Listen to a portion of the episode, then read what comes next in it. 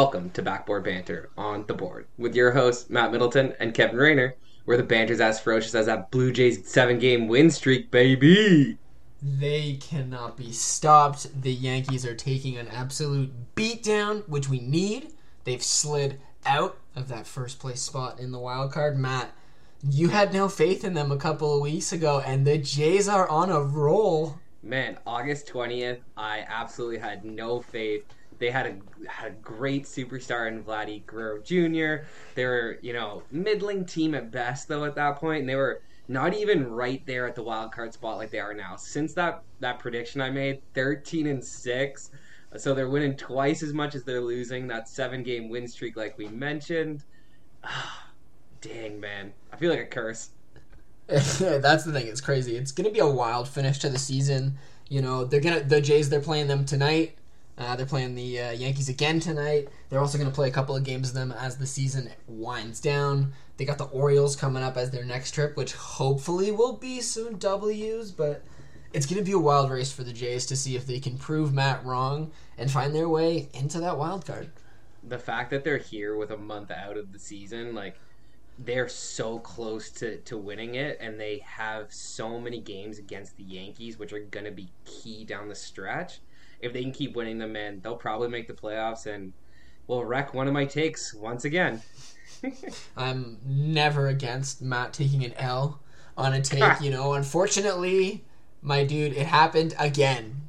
Again, this guy, he was so confident, maybe confident, not confident. He wanted KK to match. Well, KK matched. Montreal did not match. And, uh, man, I'm so sorry, my friend. Another young guy leaving Montreal. Dude, it's absolutely brutal if you look at their record of first round draft picks since Marc Bergevin has taken over. If you don't include the last three drafts, there's, I don't think, a single player that's still with the team. Um, that's super sad.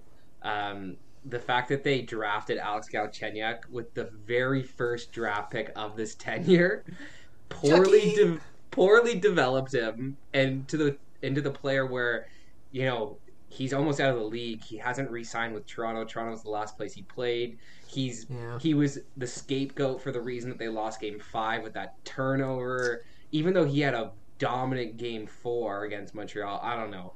But you could see KK kind of thinking to himself, they did this to a one player. They're going to bridge me just like they bridged him, and he didn't yep. do anything with it. Get me out of this situation. Get me out of this town. Let me go develop in a, a quiet market like Carolina, where the media yeah. isn't going to eat me alive every single game, every single turnover, mistake, whatever have you. And I can ease into a first line role with Sebastian Aho and Andrei Svechnikov. Like those are two great players, and if he gets to play with them on the left wing, I could see him putting up 50 points this year, and Montreal is going to be regretting it hard. Oh, Matt, just all I'm going to hear is Matt just crying all season, and he's like, "Hey, man, so KK's done this this week." just so upset, but hey, man, you know it, it is what it is at least you still have a semi bright future with Montreal. Like, hey, you had that fun playoff run. That's at least there for you, at least. But at the end of the day, it, it, it's going to be sad if he does develop and guy gets to go to an American team. Like, maybe that's the struggle of Canadian teams, Matt. The the fan bases are too hungry for for championship glory that they just like f- feast these players alive, and sometimes the mental just isn't there. I would agree that the Canadian markets are quite hard on their players. I mean, you look at Matthews and Marner. Marner getting ripped apart in the media um, for for no reason. Yes, yeah. he's had some playoff shortcomings, but he is one of the the top ten wingers in the NHL.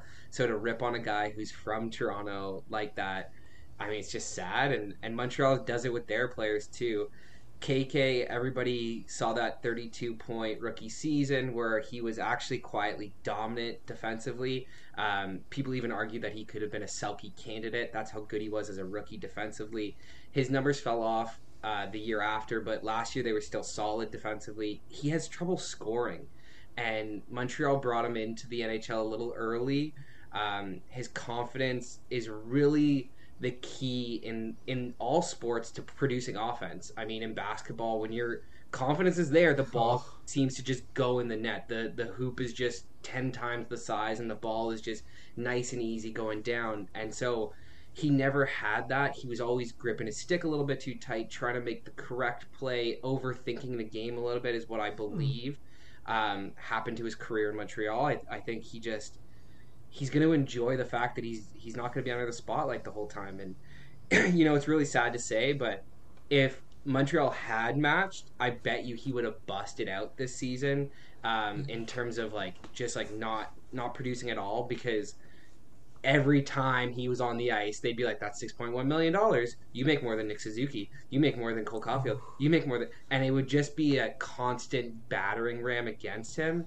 So I'm really happy for the kid that he gets to go down in Carolina. I hope he reaches his full potential out there because um, he seems like a, a good kid.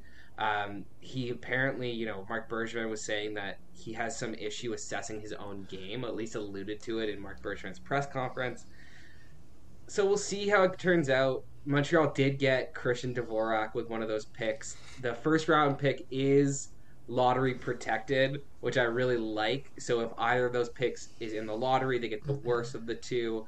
So Montreal might have two chances at getting a guy like Shane Wright. Not a bad thing. Um, yeah. But I don't think I don't think Dvorak is that great of an upgrade, especially at four years older what he does to the team's ceiling, especially because Montreal did that weird thing where they retooled and they brought in a bunch of young prospects as the next core. So Cole Caufield, Suzuki, Romanov, a guy like Mattias Norlinder, they're hoping he makes it. Jordan Harris, um, you know, Jesse Ylönen, KK. They were all supposed to be that next wave of players, like your your Prices, your Webers, your old players like Patches and Subban.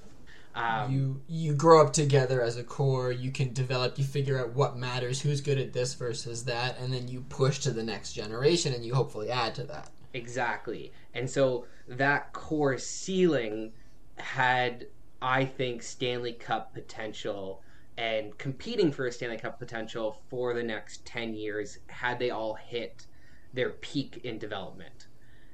With Christian Dvorak, I think the, the ceiling becomes a little bit lower I don't think they're in that Stanley Cup window unless Nick Suzuki takes a huge leap, and so does Cole Caufield, which is asking a lot of two young, already yeah. great players. Um, so I, I, just, it's nuts to me that the Montreal fans are so excited about this guy. To your to your point of like having championship aspirations and potential as a bubble, like not to like sell your team short in any way because you you had a breakthrough. Yes, it, it involved certain things happening the right way, an injury or two there, obviously they can't be forgotten about on other teams. But your team was able to push through to a Stanley Cup final and play against arguably a juggernaut that pushed them down. So you know it, it's great that you have that faith and that the core has shown that even if even if the media and everyone else doesn't believe in them, that they can have that championship potential, and that's why it's sad to see somebody like KK go, and and why you're gonna just be upset about it regardless of either way. Like the money was hard for you, right, to accept as a fan for the team. But at the end of the day, if the player was there and is going to be maybe a star, it's gonna hurt a couple years from now for sure. Well, absolutely, it's gonna hurt a couple years, and and that championship window is also predicated on the fact that KK is a playoff performer. I mean, he has the second most goals of any hockey player before the age of 21 in the playoffs. Uh, he was tied with like guys like Wayne Gretzky and Sidney Crosby at the age of 20 for playoff goals. He Crazy. was the fifth leading point getter on that team during the playoff run that they had all the way to the Stanley Cup Finals. He was second on the team in playoff goals, and you're trading for Christian Dvorak, who has never really played in those big game moments in Arizona. A guy whose career high in points is 38, so you're getting six extra points than KK's rookie year out of a guy who's four years older and doesn't have quite the, the potential and ceiling development to get there. To to me, that's what's the crazy part. Like over the last three years, he has I think like eight more goals or something. Yeah, it's like it's 37 goals to 22. It's 76 points to 62. That's not that amazing if I mean, KK blows up. that, that's that's exactly it, right? Like on paper, you know, everybody in the back room is like, okay, we've replaced quote unquote KK's output. We've done what he said. No, no, you've replaced what old KK did. We don't know what new KK and current KK can do. Dvorak is kind of set in his ways of what he can do, according to what you're telling me. So that's the real issue. I agree with you. Absolutely. And the fact that KK's biggest issue is his skating and being able to stay on his feet, which is he can develop the the leg strength to stay on his feet, and if he can, he's going to be a monster. I guarantee it. If he can fix his skating, which is totally doable, he'll be a monster. I mean, he's a kid still. Let's let's Whatever, not forget man. he's still a kid. He's, He's a kid at the end of the day. Yeah. Mm. Ugh. I'll, I'll stop letting you be upset about it, Matt. Talk to me. Anything else in the NHL? Nothing that I really want to talk about. I mean, David Backes did retire today. Uh, good for him. Signed a one-day contract with the St. Louis Blues to retire as the uh, with that franchise. But hey, man, you know what I'm most excited about? NFL is It's- back tonight. Oh, buddy, I'm pumped up. You know I'm going to be renewing that DAZN subscription. this this guy does what he does because he loves watching football. I love sitting here listening to Matt slowly figure out who he believes is going to be the top team all year long. And Matt, I've heard rumors that apparently Brady has made the list. The Bucs are going to show up. He is not going to be slandering them from the start this year. Matt, oh, I love it, dude. You know, I went through week by week last year of my top tens. Tampa Bay made quite a few of them. okay, especially the early season ones. It's just when they got blown out by New Orleans that I really kind of put them down a peg. But you know, I shouldn't have shouldn't have doubted the goat. He's going to top a lot of a lot of preseason NFL hierarchy rankings. But for me, you know, my top ten, it's still got to be Kansas City Chiefs. Um, I know they lost in the that Super Bowl, but they revamped the offensive line. Patrick Mahomes is still Patrick Mahomes, man. He convinced me even more in that loss that he's otherworldly. So I got Kansas City number one. My my boy Tom Brady, not really my boy because I picked against him all year last year. My boy. Your boy Tom Brady. He's going to come in at number two with the Bucs. Um, I think they've got they're returning all 22 starters. Uh, they're going to have an easy matchup tonight against Dallas. I think it's going to be a, a, a route for them. Uh, they'll they'll probably roll through the NFC pretty easily. Is, is my assumption. Um, the Bills though at number three for me, I, I think Josh Allen took a big step. If he continues to play at that level, he doesn't need to keep getting better but just continue to play at that level. That's going to be a big key for him. Um, the Cleveland Browns at number four, they have arguably the best roster in the NFL. The one player who is holding them back, I would say, is Baker Mayfield because he's not necessarily a top 10 quarterback. Um, you can make an argument that he's like fringe top 10, but if he could have a, have a great season and they've got Nick Chubb's, Kareem Hunt. They've got Odell Beckham Jr., Jarvis Landry. They had a Jadeveon Clowney to Myles Garrett. Like that, it's just a stacked up roster. it's unfortunate, right? Because they they could be higher, but the most important position in football is that quarterback. And unfortunately for Baker, like Mahomes, Brady, like those are names that you just can't compete with at this day and age. Well, and I think Mahomes. Then you have Lamar, uh, Lamar Jackson. Then you have Josh Allen. Um, there's just the quarterbacks out in the AFC. They're top tier. Um, I think Cleveland's definitely going to win the North, which is sad for me as a Pittsburgh fan. But hey, man, it's gonna be gonna make uh, Marissa's dad and brother very happy this year. So uh, I got the Green Bay Packers coming in at number five. Even though I don't really believe in their roster and Aaron Rodgers, it's hard to pick against how much talent they have. I don't see them being really a Super Bowl threat though. Um, the LA Rams coming in at six. I do like Matthew Stafford as an upgrade over Jared Goff. I don't think he's going to be this otherworldly quarterback all of a sudden. You know, everyone's talking about him being held back by Detroit. He did have some good teams with Detroit. He did have some good players and still wasn't able to do much. So I have them coming in there, though. I think Sean McVay is going to really help him win his first playoff game. Um, Lamar Jackson, he's unreal. He's coming in at seven with the Baltimore Ravens.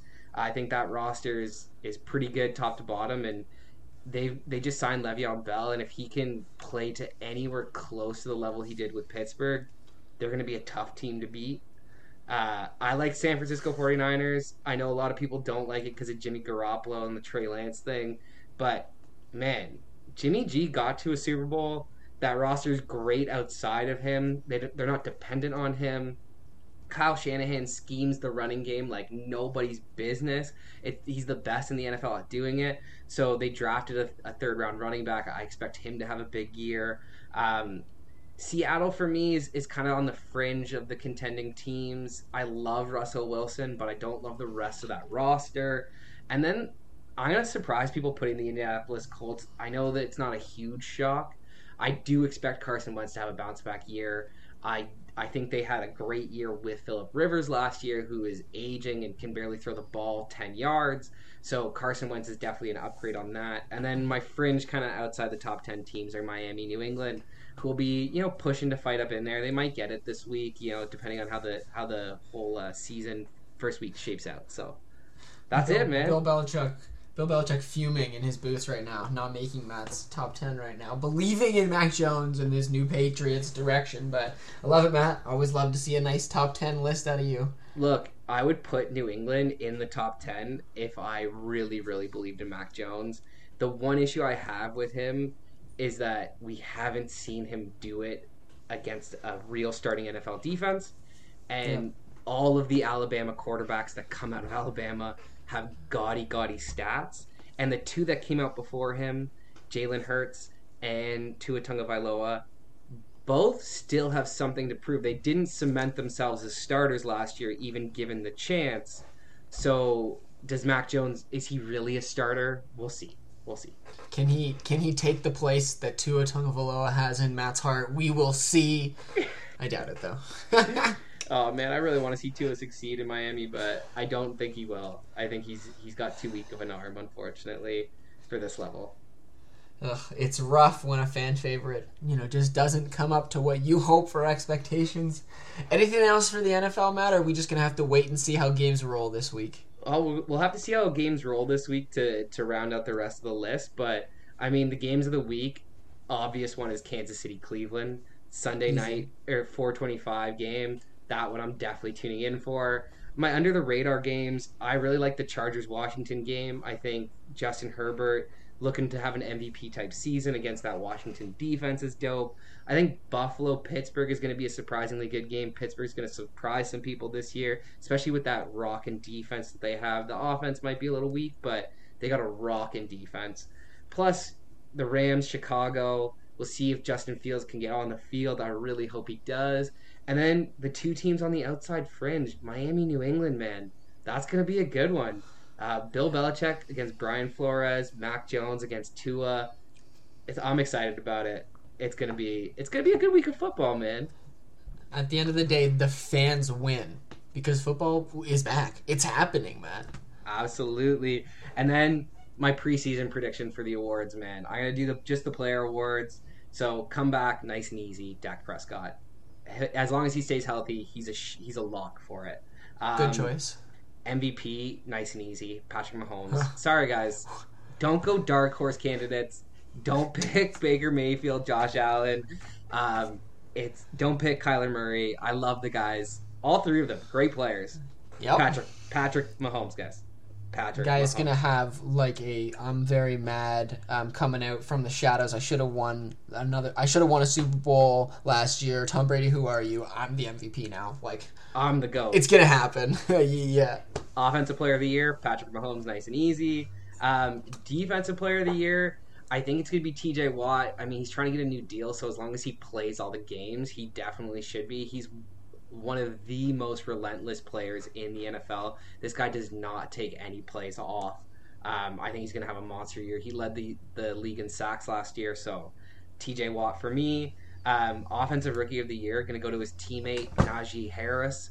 Um, Pittsburgh is known for their ground game. They let go of James Conner. They're going to have, I think, a rough offensive line, but they might be able to stitch it together. And and he's a great runner. He was unreal at Alabama, so I totally have faith in him. And then defensive rookie of the year, it's a little bit of a harder one, but I'm gonna go with Jaelan Phillips out in Miami. I think just based on opportunity, based on position, um, he's to be a true starter for this team. So I think he's got the potential to to do well, and I think he'll he'll bring it home for Miami. Then my Super Bowl prediction: Kansas City versus the Rams. I think Stafford and McVay get there, but it's going to be a 31-23 win, and Patrick Mahomes bringing home the MVP. Call it right now. Book it. Bet on it. Let's go. I was gonna say, there's the Tom Brady Buccaneers snub. I knew it was showing up somewhere, but yeah, how can you not bet on Mahomes? You know, I, I love it, Matt. Sounds like it's gonna be an exciting season all around, and who doesn't want to look back in what 16 weeks from now and see how close we all thought we were to being right? Oh, dude, it's gonna be 18 weeks before the playoffs because uh, the bye week and it's a 17 week season. So All I'm nice. I'm nice and excited about that. But we're good to roll out of the NFL, man. It's just an exciting day for all football fans. And let's let's go to the hardwood, man, because we had a, a decent trade this week. I mean, easy start, you know, to the NBA part of this podcast today because DeAndre Jordan, he officially got traded to the Pistons. Brooklyn was like, nah, we don't need you. We're done with you. And then he was instantly bought out because Detroit apparently has the money for this. And the man's is going to the Lakers. He's just flopped sides from one retirement home to the next. You know, apparently they, he didn't like the type of water they were serving in Brooklyn, right? But It's not that. at the end of the day, I think yeah, the, the fe- I don't know if it's Dasani. I don't want it. Sorry, Dasani. Don't come to try to endorse us. I don't like your water. You're not for me. But for me, the best part of this trade is what Brooklyn wins, what they get back at the other side of it, because they get Jahlil Okafor, decent player, could potentially play some minutes at the end of the rotation, and my boy Sekou Doumbouya. Matt knows I absolutely love this guy. Matt was saying there might have been rumors he was going to be a Raptor, which I would have absolutely gone wild if that had have happened. But an interesting trade to start our week. Yeah, I mean, I don't know how much better it makes the Nets or the Lakers. Um, I I think DeAndre Jordan is a decent player. I don't. He's he's not that great, but I mean, he's gonna spell Anthony Davis from having to play heavy center minutes, which is nice for Anthony Davis. Um, him and and uh, Howard are gonna be like the McGee Howard combination from a few years ago. Um, and I think Okafor is still a pretty young guy, man. He's what Brandon Ingram's age. Uh, Yeah. Has had a horrible career bouncing around. He was in a tough spot with Philly, man, with Embiid and Nerlens Noel at the time ahead of him. They didn't develop him properly, so we'll see if, if Brooklyn can get him some easy bunnies, and you know he'll just go from there. Um, I'd like to see him turn his career around because never, never is great when when that happens to players. Exactly. The biggest thing, Matt, for me, you know, as the classic Raptors fan that I am, always finding that connection because you know it's all connected, um, is what happens to Marc Gasol at this point. Like, is he just gonna retire and go to Spain and play somewhere else? Because the Lakers have not. That's the thing. The Lakers have not seemed to commit to providing him minutes. And at the end of the day, like he, he is still a valuable player. Whether that could be to a championship NBA roster is another question. And I know he still wants to play basketball, even if it is only for a couple more years. So I'm keeping my ear out for what happens with Marc Gasol. Yeah, I think Marc Gasol is definitely not the the championship level roster piece that he was, uh, and I I think he'll be a serviceable piece on other teams that aren't competing. But if he if he wants to go, you know, dominate, go back to Spain because he'll have a field day back there. Plus, like everybody loves that man over there. He's an absolute legend after winning with the Raptors and then winning with Spain the following summer. So hey, I have high hopes for Marc Gasol. But Matt, that's pretty much it. There's no real news otherwise in the NBA. Everyone's just kind of sleeping, waiting for the season. Everybody's getting their secret workouts in. Everybody's trying to get those stealthy workout off-season videos that make everybody get amped because Ben Simmons can shoot threes. Let's not forget, guys, none of them matter. But hey, let's move into our division chat, Matt, because I've been really enjoying it the past few weeks. We're flipping back to the east and we're going south this time, all right? So, we're talking about that Southeast division, the Heat, the Hawks, the Hornets, the Wizards, the Magic, a collection of teams that kind of have some weird ceilings and some weird floors. There's some rookies, there's some vets. There's teams that want to make it and some teams that probably just want to get back in the draft. I think it's an interesting collection and an interesting group to talk about this week. Yeah, definitely. You have two teams that finished in the top six in the Eastern Conference. um, then an eighth, a tenth, and a fourteenth seed. Uh, I don't know if Washington will be able to repeat to make the playoffs. Losing um, Westbrook, uh, yes, he's not a great shooter, but he's still Russell Westbrook. He still averages a triple double, and nobody talks about him. Uh, Bradley Beal for for all the damage he does scoring the ball, he's only worth about six wins. Um, so that's not amazing when you talk about a guy like Montrezl Harrell coming onto the team from the Lakers, who couldn't even get used in the playoffs, having a seven point three win share. So, you know, I don't I don't know how conducive Bradley Beal is to winning. He's definitely conducive to scoring, but this team is is interesting, man. Like we talked about, they they added some pieces through that Westbrook trade.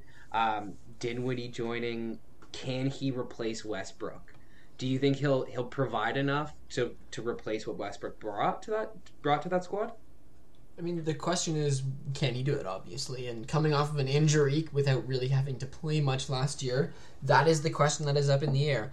Now, can he be a number one option for a team as the point guard is what I'm referring to, not specifically just the number one because obviously we got Bradley Beal, but if he can control the offense with Beal and they can be a backcourt pairing that can help the young guys on this roster with you know Deni Avdija, Hachimura, Thomas Bryant, Bertan. I mean, I guess Bertans isn't that young, but Kyle Kuzma, like they've got to figure out exactly what their rotations are going to be.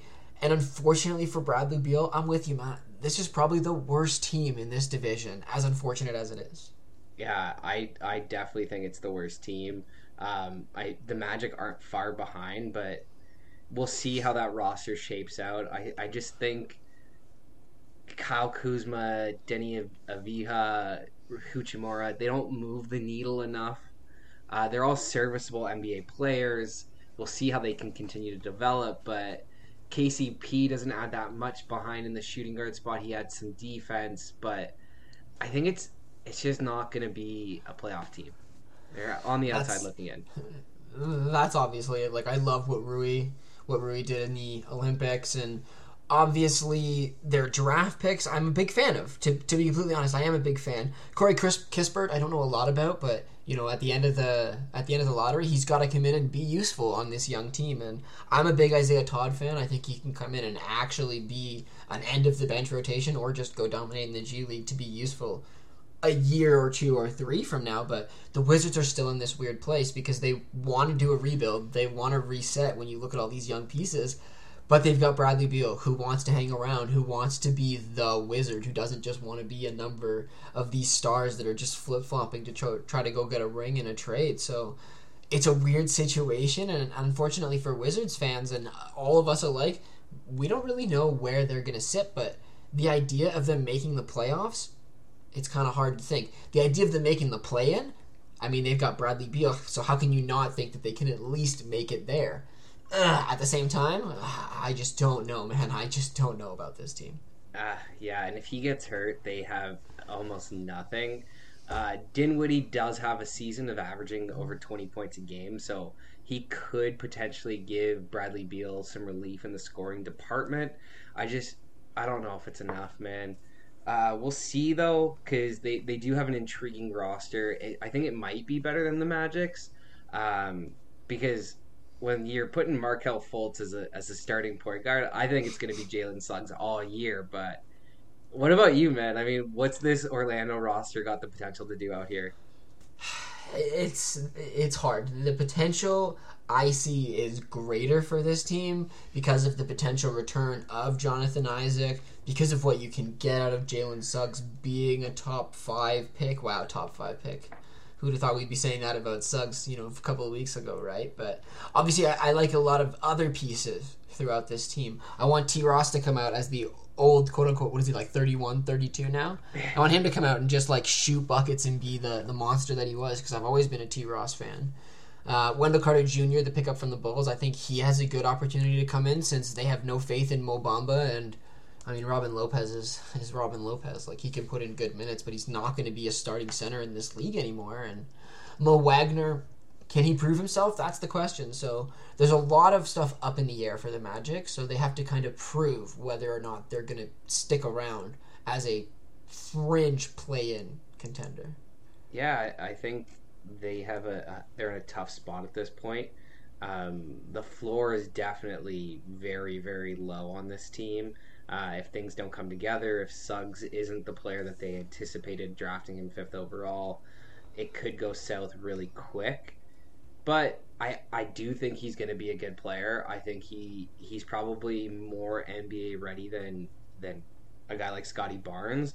But Scottie Barnes has that that bigger upside, and that's what attracted the Raptors to him. You know, over Jalen Suggs. But when like the the best player on your team in terms of PER stats are Mo Bamba, like that's left, and Wendell Carter Jr. Like I think you're you're in a tough spot as a roster. Um, Fultz is is a negative win share kind of player, even though he did have a better season last year. Uh, it's crazy to think that shooting was his calling card coming out of you know Washington State, where he wasn't necessarily like yes, he had the athleticism and size for the for the position, and that's what everybody loved. But it was specifically his shooting that made him the number one overall pick over a guy like Jayson Tatum and Lonzo Ball he shot less than 40% last year and 25% from three. He did almost hit 90% of his free throws, though. So is that a sign that he'll turn it around? That's the hope. That's the hope for Fultz at this point, right? Because he has been Fultz. Like he has not been showing up, unfortunately, in the first couple of years of his career. And I mean, if he can get his situation figured out, if he can deal with the issues that he's been having, like he was a proven first overall pick before the NBA. So there is still potential for him to come out, but that's why they took Suggs. That's why they believe in his ball handling capabilities. And, you know, I have to look at their eighth overall pick in Franz Wagner. We don't know what he's going to be. He's kind of a question mark of the draft. We're not sure if he has the potential to play and be NBA ready, but he's going to definitely get some minutes on this roster. And the Magic are finally in a better situation than they were. I have to keep saying that, Matt, because they were in mediocrity for years on years on years. That's all I saw from Magic fans was they weren't sure if they were ever actually going to break through with the names that they had, and they were too talented to fall back far enough to get a game changing talent. And this year, they get to be sitting in a rebuild. They get to be like, regardless of what happens, hopefully we can, you know, keep moving our drafts. They've got picks. If the Bulls fall flat again, they're going to make more money off the Vucevic trade. So, at the end of the day, I think the Magic are going to do okay regardless of where their season turns out. Uh, yeah, I think they've got a good, solid rotation of guards. When you look at Cole Anthony, Gary Harris, Jalen Suggs, and Markelle Fultz, none of them are going to be elite and game changers, but I think it's a solid core of NBA guards, and and two of them are super young in Suggs and Anthony, um, and if they can develop, you're looking at at a great backcourt for years to come. Um, I T Ross is probably maxed out his ceiling. I wish uh, that wasn't true, but hey, he had a pretty good season last season, uh, almost averaging 16 points a game. He shoots like 34% from deep. That's not bad, man. Uh, I just the roster to me is low tier, and they might find themselves back in the lottery looking for Chet Holmgren, who's he doesn't he fit, fit into this roster though. He would fit in fine. Check and shoot threes. Yeah, but I mean, they've got so many bigs between Isaac, Carter, Lopez, Bamba, uh, Wagner. Like they just have so many bigs. You get a couple, you flip a couple of those for some wings. You you roll Chet into here, and you've got a great playoff roster. But man, we're getting too far ahead of ourselves. Okay, we're starting talking about next year's draft picks. We aren't even into next year's season right now, but that's pretty much all my thoughts are for the Magic. I'm glad you brought up Cole Anthony because I'm still big on him. I still hope for his future as a player. I like him as a guard, but it's the Magic, man. They're not relevant, unfortunately. He was better than Fultz last year. He averaged oh, more yeah. rebounds, uh, a fewer less assists, like just one less assist, but he had better percentages across the board. So I like I think he has a higher ceiling than Fultz at this point, which is pretty wild to say considering he was a late first rounder.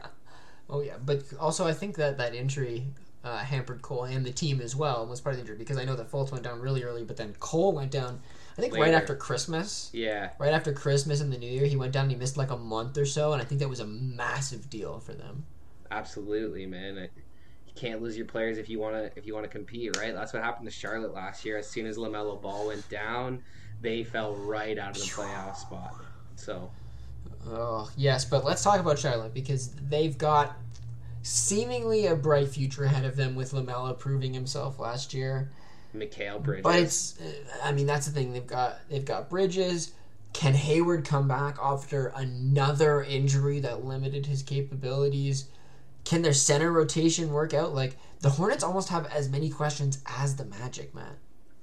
See, you would say that, but I don't believe so because LaMelo Ball proved that he was a great rookie. Uh, if he can continue the trajectory that he's on, I'm not going to say that it's easy. There, he's going to be, you know, a top five point guard in this league very quickly. Um, yeah. Him, I like Terry Rozier. I think he consistently proves that he's worth the money that they're paying him. He averaged 20 points last year on 45% shooting, almost 39% from from deep. Like that's a player that I will have on my team happily any day of the week.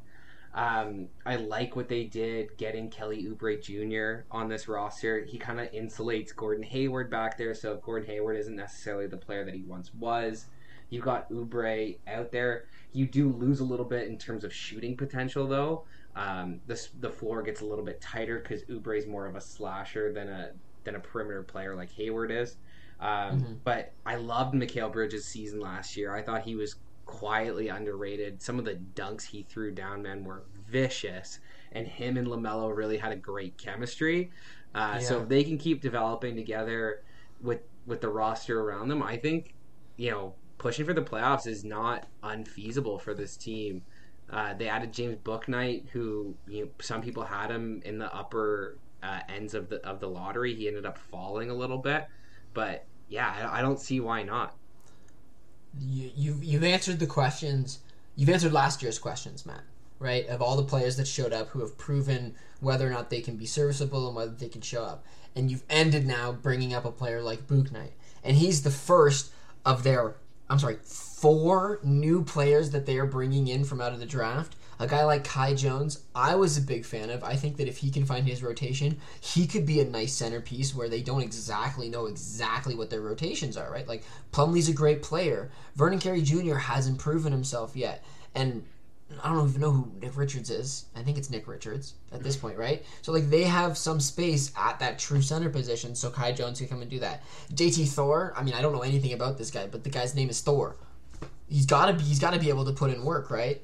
And then their final pick, Scottie Lewis at fifty six, like I think that he is a type of player that is going to be a late draft pick who can come in and is going to be a good 3 and D type of guard. Maybe he can guard wings as he gets older and a little bit bigger. But you know, I like what the Hornets did here. But and it, the questions for me come with their young players if they can come in and if Lamelo can be that leader because obviously they got Hayward to come in and lead this team as that veteran presence. But this is Lamelo's team.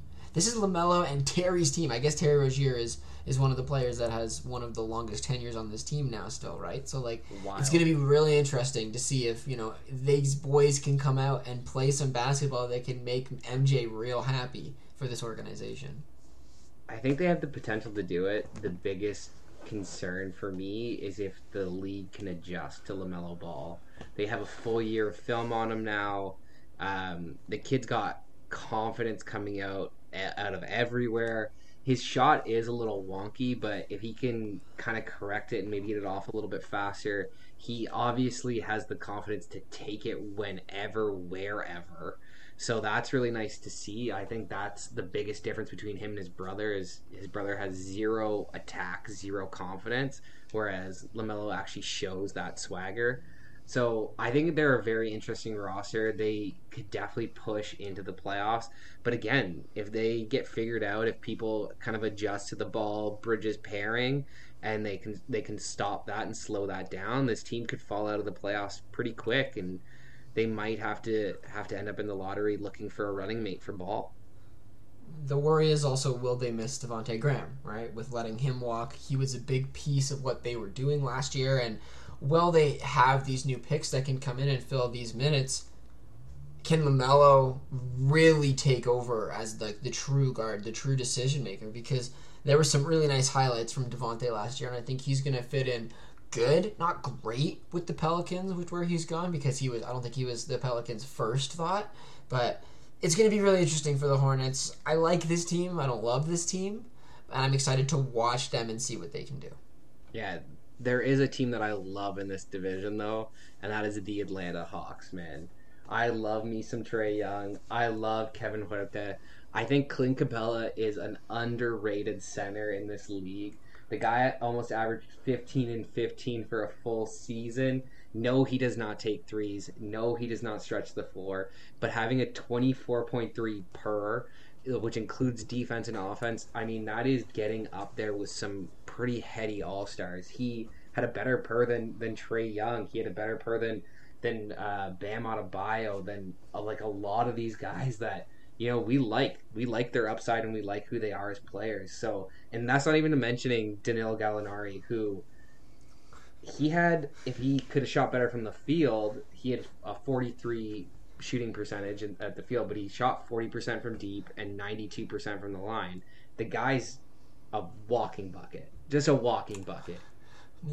Regardless of having the worst hairstyle of last Ever. year's playoffs, yes, ah, yeah, whatever, walking bucket. But man, a lot of people are really high on the Hawks. Like, shout out to my boy Renzo, who is a massive Trae Young fan, and it just goes to show what one really good season of playoff success can do for you. Because the Hawks used to be relevant, relevant, right? 2014, Oh, yeah. 2013, 2015, back in the day, you know, With those the Hawks were really, yeah, yeah, the Hawks were a really good team, but they disappeared, ran through the lottery, and now they're back up and they're showing that, hey, we're here to stay. I've talked about it before. The organization did great by going out, signing players, adding to the roster before giving Trae Young his bag, showing that they are willing to make the competitive decisions to show up. And, you know, they had success last season because of it. I'm really excited for this Hawks team. I think that their ceiling is potentially a top three team in the East, not not in the NBA in the East. Let's not get too ahead of ourselves, right? If everything clicks, if they can figure it out, Matt was talking about Clint Capela and what this guy can do, and they gave him another two-year extension because they obviously believe in his capabilities as the center for this team. Like the guy has two C's as the starting letters for his name. He's made to be a center, Matt. It's going to be really interesting. I like this Hawks team.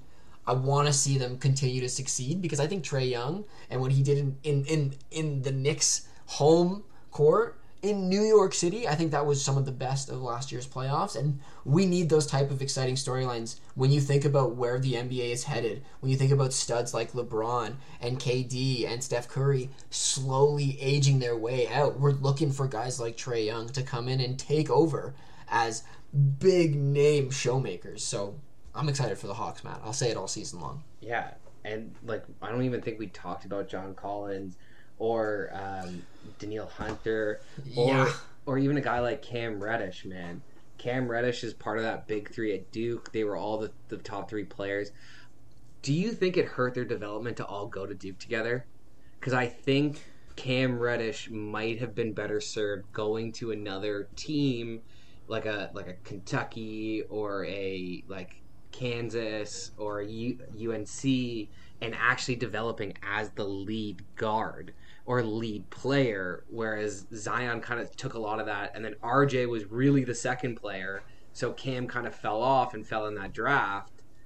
They got him and they've stashed him on the roster. He did get hurt last year. Do you think he could have a big season this year Matt just like pulling me in here with some of my my favorite thoughts and controversial thoughts. I completely believe in him. I think that there was a reason people thought that he was potentially the best shooter in that roster, potentially one of the better players out of that. And I mean, me and Matt had a discussion earlier about college coaches and a and a certain type of coaching style in the NBA. And for me, it's definitely possible that if he could have gone out and developed in a more player centric you know, trying to get them ready for the NBA rather than just, hey, this is how we play basketball. We need to win championships. This is how you need to play because you're this cog in my system. How can I not believe that he could potentially have had a, a better setup to be at this point in his stage in the career? Yeah, I mean, they still could have even gotten him with that fourth overall pick that they used on De'Andre Hunter, but hey, they got De'Andre Hunter and him. Hunter last year had a great season. Um, he's only going to continue to get better. Um, Kayvon, he's going to get better. So I'm excited for this Atlanta roster. I think everything would have to go right for them to get a top three seed, but top four Absolutely. five, that's that's definitely in the cards. They're a playoff team Easy. without blinking an eye, unless injuries come in and decimate them, right? Because Yeah. we can't forget that John Collins has gone through injuries. Clint Capela is a big guy. Trae Young had a couple of, I think, hand hand issues the past couple of years. Like, they're young. Like, they've got to prove themselves. The biggest win for me in this roster and why I believe that they can be so high is Nate McMillan. I think Nate McMillan came in and absolutely proved himself. And if he could come in and take this team even further to more heights, coach of the year candidate incoming, like, come on, they already proved themselves going all the way, all the way to the final four in the playoffs, right? Like, Trae Young is a stud. People are high on this team. The sad part is, if everything goes wrong, they might miss the playoffs. If everything goes wrong, that's what's scary about the Hawks. They have such a wide range You can say because that of about- so many factors. You can say that about any team, right? I mean, that's what really happened to us, the Raptors, last year. We got decimated by injuries. We couldn't figure out our center squad. We played 72 road games. And what we thought would be a middle of the pack Eastern Conference team ended up being in the bottom. Um, so we'll see what happens with this roster. But I think it's going to be a no brainer four or five seed. Um, I still like Philadelphia, the Nets, and the Bucks over top of them in the East. Um, but we, we're gonna have to see what happens with Ben Simmons, man. I mean, the guy's not showing up to camp, but that's that's a different story for a different day. Uh, you want to talk about the Heat, man, because they're probably the biggest threat in terms of winning a championship in this division. They've got the roster. They've got the they've got veteran players. Bam, Butler, Kyle Lowry, our boy the Groat. They're good, man. I just I don't know if they are a championship threat personally. I worry for this Heat team because I want for Kyle, but unfortunately, Kyle's destinations were teams that I don't love to root for. So now I have to be like conflicted all season long when I'm watching Heat games and I like have blinders on watching Kyle and be like, oh yeah, nice three pointer. Oh great, great block. Oh good job doing that play. And then you know I just like don't pay attention when Jimmy Butler and Robinson and the rest of them are making plays because I don't I don't love this team and I think you hit it on on the nose there, Matt, because they are a team that have potential to be great, potential to make it so that their bubble playoff run doesn't look like a fluke. Because they've retained a lot of players, right, on this roster, a lot of the main pieces from that season of success. And unfortunately, they had to run into the eventual NBA championships on an absolute revenge tour from the season before. And Giannis was like, no, no, no, I'm going to sweep you. You don't get to beat me this time, Bam. So it's a lot. It's a lot. Obviously, Udonis Haslem is still there, and we want to root for this man's and the Heat for generations and generations and generations to come. But when you have a lead like Jimmy Butler, who is your guy, like thankfully Kyle Lowry is there because if it's just Jimmy, we already saw what happened last year. Guy did not have a great first round. Yeah, he did. He did not. And a guy like Jimmy as your lead, or and then Bam as your number two, they needed that shooting around them. They need Herro to step up. They need Robinson to hit the threes because both of those guys shoot a five percent clip from deep. So and Bam is the better one. So that just kind of gives you the the indictment on Jimmy Butler there. It's amazing that he's been able to be so valuable and have the career that he's had with such a deficiency. Kyle Lowry Yeah. almost shot forty percent from from deep last season, which is it was the second highest percentage of his career. Um, he's definitely a better catch and shoot shooter with with Duncan Robinson, with Herro, with PJ Tucker now, with Morris. I think they've they definitely have enough shooting on the floor around Butler and Adebayo. It's just they are a coin flip. They are, you know, a couple injuries, a Kyle Lowry injury, a, a Butler injury away from, like you said, falling out of the playoffs completely. And even though Tyler Herro definitely put on some muscle this year, I mean, he released an Instagram photo where he was looking a lot thicker than he hmm. used to. He got cooked at his own basketball camp by like a middle school kid. If you haven't seen the video, I I tell you, please go watch it because this kid had him jumping so many times. Like, Oh. dude, fix your defense. This is a uh, an eighth grader just cooking you at your own camp. How embarrassing is that? Oh man, I died. I died when Matt had me watching this earlier to start the day. But to touch on Kyle Lowry real quick, I gotta say, I feel like him getting a ring really extended his career by like two, three years. Just the confidence that you get, it shows why he was so good from three last season. And you know who we haven't talked about? We we discussed that this team is a coin flip, and we discussed that we don't know what's gonna happen. Think about Victor Oladipo, who is coming back on some cheap money who has some weird confidence issues to deal with ever since that injury, which I don't think I will ever be able to get out of my brain watching that him go down and watching his leg just meh, the way that it did. Like he's gonna have an opportunity to come in and, and be a real piece, you know, a real member of a championship roster if all of it comes together. That's the beauty of the Heat, right? Fans in Miami are sitting down thinking to themselves, if everything comes together, we have everything you need to win a championship in the Eastern Conference. And wouldn't it be crazy, Matt, to watch the story of like Heat decimating Bucks, Bucks decimating Heat, Kyle Lowry decimating the Bucks? Like it'd be pretty interesting if that could actually happen. Yeah, it would it would definitely make for a good story. And Victor Oladipo, if he can stay healthy, does provide an elite backup option at that point guard position. So they definitely have a good a good ceiling. And again, they could be a championship caliber roster. I just think Bucks, Nets, Philly even. I Philly's gonna get a return for Ben Simmons. Joel Embiid is a absolute force, and they have three three shooting like depth. So I think they're fine. I think Philly's gonna figure it out. it's a weird weird division, man. Uh, I think the, the the top for this division is probably like a third seed for one of the Hawks or the Heat. But hey, if they were all middling right from like five, six, seven, I would not the Hawks, Hornets, and the Heat, the, the H teams in this division. they all could be in there, man. Not not the Wiz, not the Magic. Sorry, boys.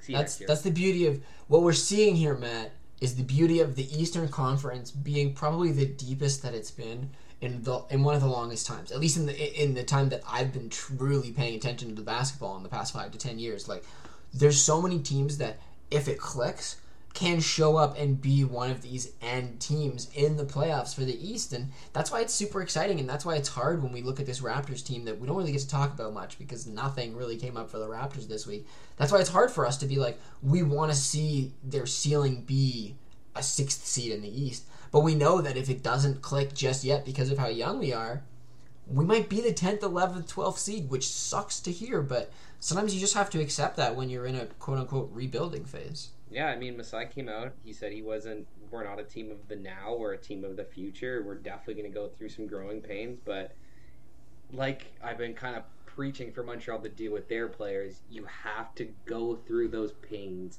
to get to where you want to go. You can't just have it be nice and smooth. Nothing ever happens in life that way. It just doesn't. I mean, Philadelphia proved, well, has kind of proved with the process that they knew what they were doing, right? Uh, if they had drafted the right players, man. Jayson Tatum on Philadelphia. They have a championship. I said it to Matt earlier. I'm just joking. I'm not upset because, you know, then Philly would have a championship and Boston might be worse. On the other side, we have both of them being kind of worse, so I'm happy, I guess. alternate reality, man. I mean, if they stick at that three spot and they take Tatum, um, yeah, absolutely, they have a championship because. Uh, And who knows? Maybe Markelle Fultz in Boston actually explodes because he's a lead guard as opposed to playing behind Simmons. Maybe they take care of his shoulder a little bit better. Yeah, it's it's a crazy world to think about, man. But we live in this one, and unfortunately, sometimes you don't get what you want. Nope, nope, not at all. And I'm gonna I'm gonna roll us into take some predictions now, Matt. And I'm gonna make Hawks fans really sad because unfortunately, even though they had a ton of success last season and they I, I'm high on them and I was big on them last year, I'm following my heart with Kyle Lowry this year. And I think the Heat are just gonna edge out the Hawks. A couple of games, three, four or so, and they're gonna take the division. They're gonna be the big dogs at that fourth seed in the East, maybe. We'll see, Matt. We will see. yeah, we'll definitely see, man. I'm gonna go to baseball. I'm gonna I'm kind of nervous about this take because I don't want to reverse the recur- the curse that I put on them. Because uh, I'd like to see them make the playoffs. I'll I'll, I'll eat my words. Um, but I think they're gonna win tonight. Uh, but then the streak ends right after. So eight game win streak, and then they're gonna lose.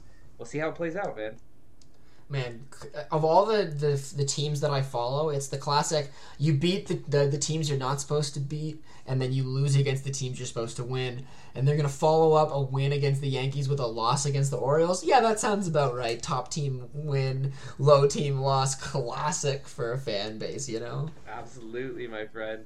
I think you're good to wrap us up though. Perfect. Well thanks everybody for being here. Follow us on twitter and facebook at the board sports like and subscribe if you're listening from YouTube, and check out theboardsports.net for new episodes and blog posts. And we'll talk to you next time.